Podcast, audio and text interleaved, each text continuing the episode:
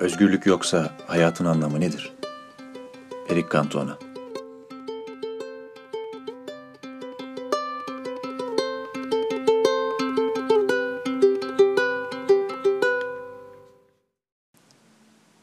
Futbol hayatınıza anlam katar. Buna gerçekten inanıyorum. Aynı zamanda yaşamınız, tarihiniz, özünüz de futbolunuza anlam katar. Neredeyse hiçbir zaman bahsedemediğim kimi şeyler hakkında konuşacağım. Size ben olan her şeye şekil veren hikayeyi anlatmam gerekiyor. Bu hikaye ben doğmadan önce yaşandı. 1939'da İspanya İç Savaşı günlerine dönmemiz gerekiyor. Anne tarafından dedem Barcelona'da yaşıyordu ve acı sona dek diktatör Franco'ya karşı savaştı. Savaşın sonunda arananlar listesindeydi ve milliyetçi askerlerin şehri ele geçirmesinden önce kaçabilmek için yalnızca birkaç dakikası vardı. Fransa'ya gitmek için Pirene dağlarını geçmesi gerekiyordu ve doğru dürüst vedalaşmak için bile vakti yoktu. Bu sondu. Yaşam veya ölümdü. Oradan ayrılmadan önce sevgilisini bulmaya gitti ve ona ''Peşimden gelmeye hazır mısın?'' diye sordu. Dedem 28 yaşında, sevgilisi ise 18 yaşındaydı. Ailesini, dostlarını, her şeyini geride bırakmak zorundaydı. Ama sevgilisi, evet, tabii ki, dedi. Bu kadın benim anneannemdi. Fransa sahilinde bulunan Arheles Surmer'deki mülteci kamplarına kaçtılar. Oraya yüz binden fazla İspanyol mülteci kabul edilmişti. Fransızların mültecilerin tamamını geri çevirdiğini düşünebiliyor musunuz? Ama hayır. Onlar şefkat gösterdiler. Zira insanlık daima acı çekenlere şefkat göstermelidir. Dedemler yanlarında hiçbir şey getirmemişti. Hayatlarını en baştan başlamak zorundaydılar. Ancak bir süre sonra mültecilere Saint Etienne Canteles'te bir baraj inşaatında çalışma fırsatı tanındı. Göçmenlerin hayatı böyledir. Gitmen gereken yere gidersin. Yapman gerekeni yaparsın. Böylece gittiler. Kendilerine bir hayat kurdular. Birkaç yıl sonra orada annem dünyaya geldi ve ardından aile Marsilya'ya taşındı. Bu hikaye benim kanıma işlemiş. Beni bir insan olarak biçimlendirse de zihnimde yalnızca bir rüya gibi yer etmişti. Mücadelelerine dair bir fotoğraf bile yoktu. Yalnızca hikayeler vardı. O zamandan kalan dokunacak ve bakacak hiçbir şey yoktu. Ama sonra 2007 yılında Meksiko City'deki bir evde fotoğrafçı Robert Capa'nın meşhur Meksika bavulu bulundu. Bu eski kutuların içinde 60 yıldan fazla zamandır kayıp olan İspanya İç Savaşı'ndan kalma 4500 negatif film vardı. Meksika'ya nasıl gittiklerini hiç kimse bilmiyordu. Bu fotoğrafları çok merak ettim. Bu sebeple New York'taki bir fotoğraf galerisinde sergilendikleri günlerde eşimle birlikte onları görmeye gittim. Fotoğrafların birçoğu yalnızca küçük negatiflerdi. Binlercesi vardı. Onlara büyüteç altında bakmak zorundaydınız. Öte yandan serginin merkezinde bulunan fotoğraflardan birkaç tanesi oldukça büyüktü. Yaklaşık 3 metre boyundaydılar. Fotoğraftaki insanların boyu gerçek hayattaki kadardı. Adeta uzanıp onlara dokunabilir misiniz gibi hissettiriyordu. Ve o anda dedemi gördüm. Bu mümkün olamazdı, değil mi? Ama işte orada genç bir adamdı. O olduğuna inanıyordum ama kesin biçimde emin olamadım. Zira çok genç olduğu halini asla görmemiştim. Birkaç ay sonra sergi Fransa'ya taşındığında annemi sergiye götürdüm. Ve dedem yine oradaydı. Genç bir adamdı. Anneme, gerçekten de bu o mu? dedim. E annem, evet, bu o. Dağlara kaçtıkları dönemden sonrası. Bu inanılmazdı. İşte göçmenlerin hayatı böyledir. Gitmen gereken yere gidersin, yapman gerekeni yaparsın. Böylece gittiler. Kendileri için bir hayat kurdular. Dedemin kaçmayı başaramadığını, anneannemin de onun peşinden gitmeyi kabul etmediğini hayal edin. Belki sonra annem doğmazdı. Belki o zaman ben de doğmazdım. Fakat bu hikayemizin yalnızca bir yarısı. Hayatımı biçimlendiren başka bir fotoğraf daha var. Babamın büyük dedeleri de göçmendi.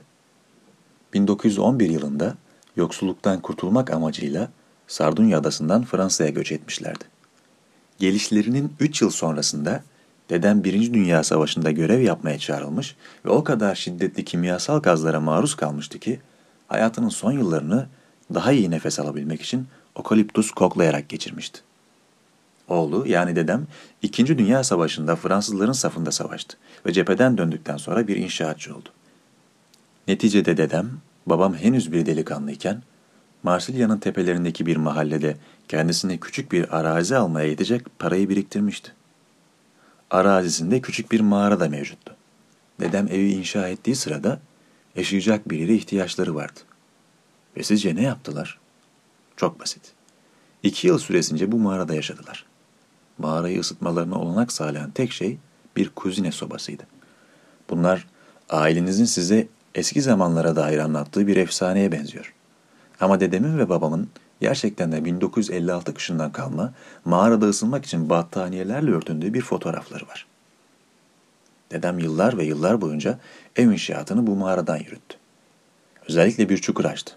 Sonra küçük bir set yaptı ve daha sonra ebeveynlerim için bir ev inşa etti. Bu benim de büyüdüğüm evdi. Miras aldığım şey işte buydu. Bu benim kanım. İlk anılarımdan biri hala inşa etmekte oldukları evin çatısına 10 tane kum torbası taşımaktı. Ancak bundan sonra futbol oynamama izin verildi. Babam gün boyu evin inşaatında ve geceleri de bir psikiyatri hastanesinde sağlık görevlisi olarak çalışırdı. Ancak tarihimin bu parçası da özel bir anlam taşıyor. Babamın bir hemşire olmasının ve bu özel hastanede çalışmasının bir sebebi vardı. Zira kendi vaftiz babası orada yatan bir hastaydı. İsmi Sauver'di ve kendisi dedemin erkek kardeşiydi. İkinci Dünya Savaşı esnasında 5 yıl boyunca esir tutulmuştu ve yaşadığı bu olayın yarattığı travmanın ardından Eduard Toulouse Hastanesi'nde yatırılmıştı. Babamın Sauver'le çok yakın bir bağı vardı. Bu durum babamı psikiyatri hemşiresi olmaya yöneltti. Vaftiz babasıyla aynı bölüme girdi ve her gece ona baktı. Benim ailem budur. Bu benim tarihimdir. Bu benim özümdür. Dünyanın her yerinde yaşadım. Açıkçası geçtiğimiz yıl ailemin tarihiyle yeniden bağlantı kurmak için Sardunya'da bir tarım arazisi aldım. Bunun yanı sıra bana şekil veren bu anılar sebebiyle Marsilya'yı tüm kalbimle seveceğim. Daima benim şehrim olacak. İnsanlar bana neden futbol oynadığımı sorduğunda yanıtım şu oluyor. Futbol hayatı anlamlandırır. Evet, fakat aynı zamanda hayat da futbolu anlamlandırır. Bu tür kişisel hikayeleri, özellikle de babamın vaftiz babası hakkındakileri neredeyse hiç anlatmamıştım. Anlatması çok zor. Bundan bahsettiğimde adeta benim yerime melekler konuşuyormuş gibi hissediyorum. Yine de tarihimin bu kısmını önemli bir sebepten ötürü paylaşıyorum. Yaygınlaşan bir yoksulluk, savaş ve göç çağında yaşıyoruz. Dünyada bir futbol topu almaya parası olmayan birçok insan var. Premier Lig maçını stadyumda izlemek için 200 euro veya televizyonda seyretmek için yıllık 400 euro para ödeyebilen insanlar da mevcut. Futbol hayata dair kusursuz öğretmenlerden biridir. Hayatın en büyük ilham kaynaklarından biridir.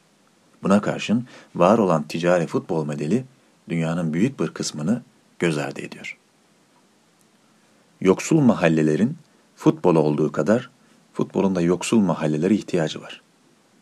Daha yaşatılabilir, olumlu ve genele ulaşan bir futbolu desteklememiz lazım. Ve şahsen yardım edebilmek için her şeyi yapacağım.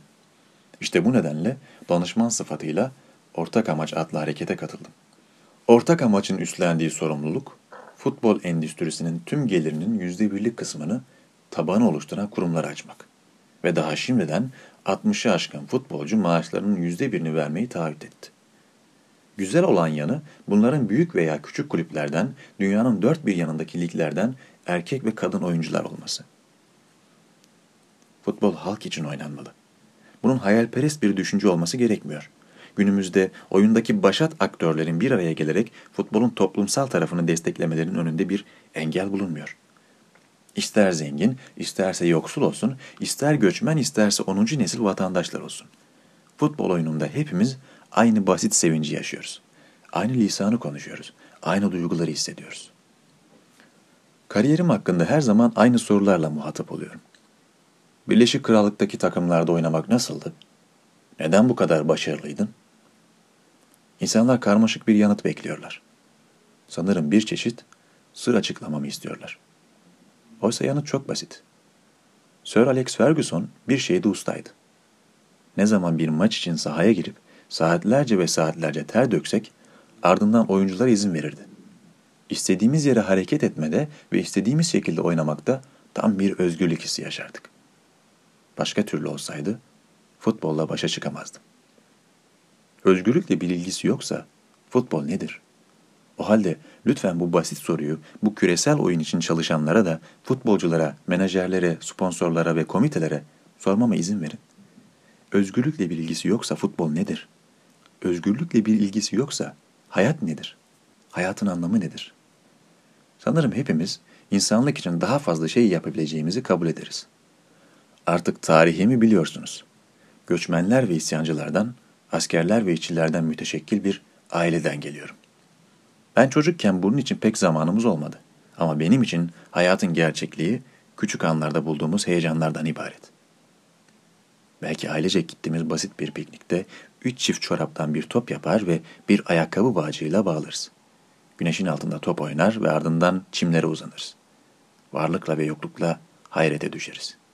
30 yaşımdayken futbolu bıraktığımda ne yaptım biliyor musunuz? Bu benim için çok özel bir şeydi. Yaşamak üzere dedemlerin 1939 yılında kaçmak zorunda kaldığı şehre gittim. Barcelona'da yaşamaya gittim.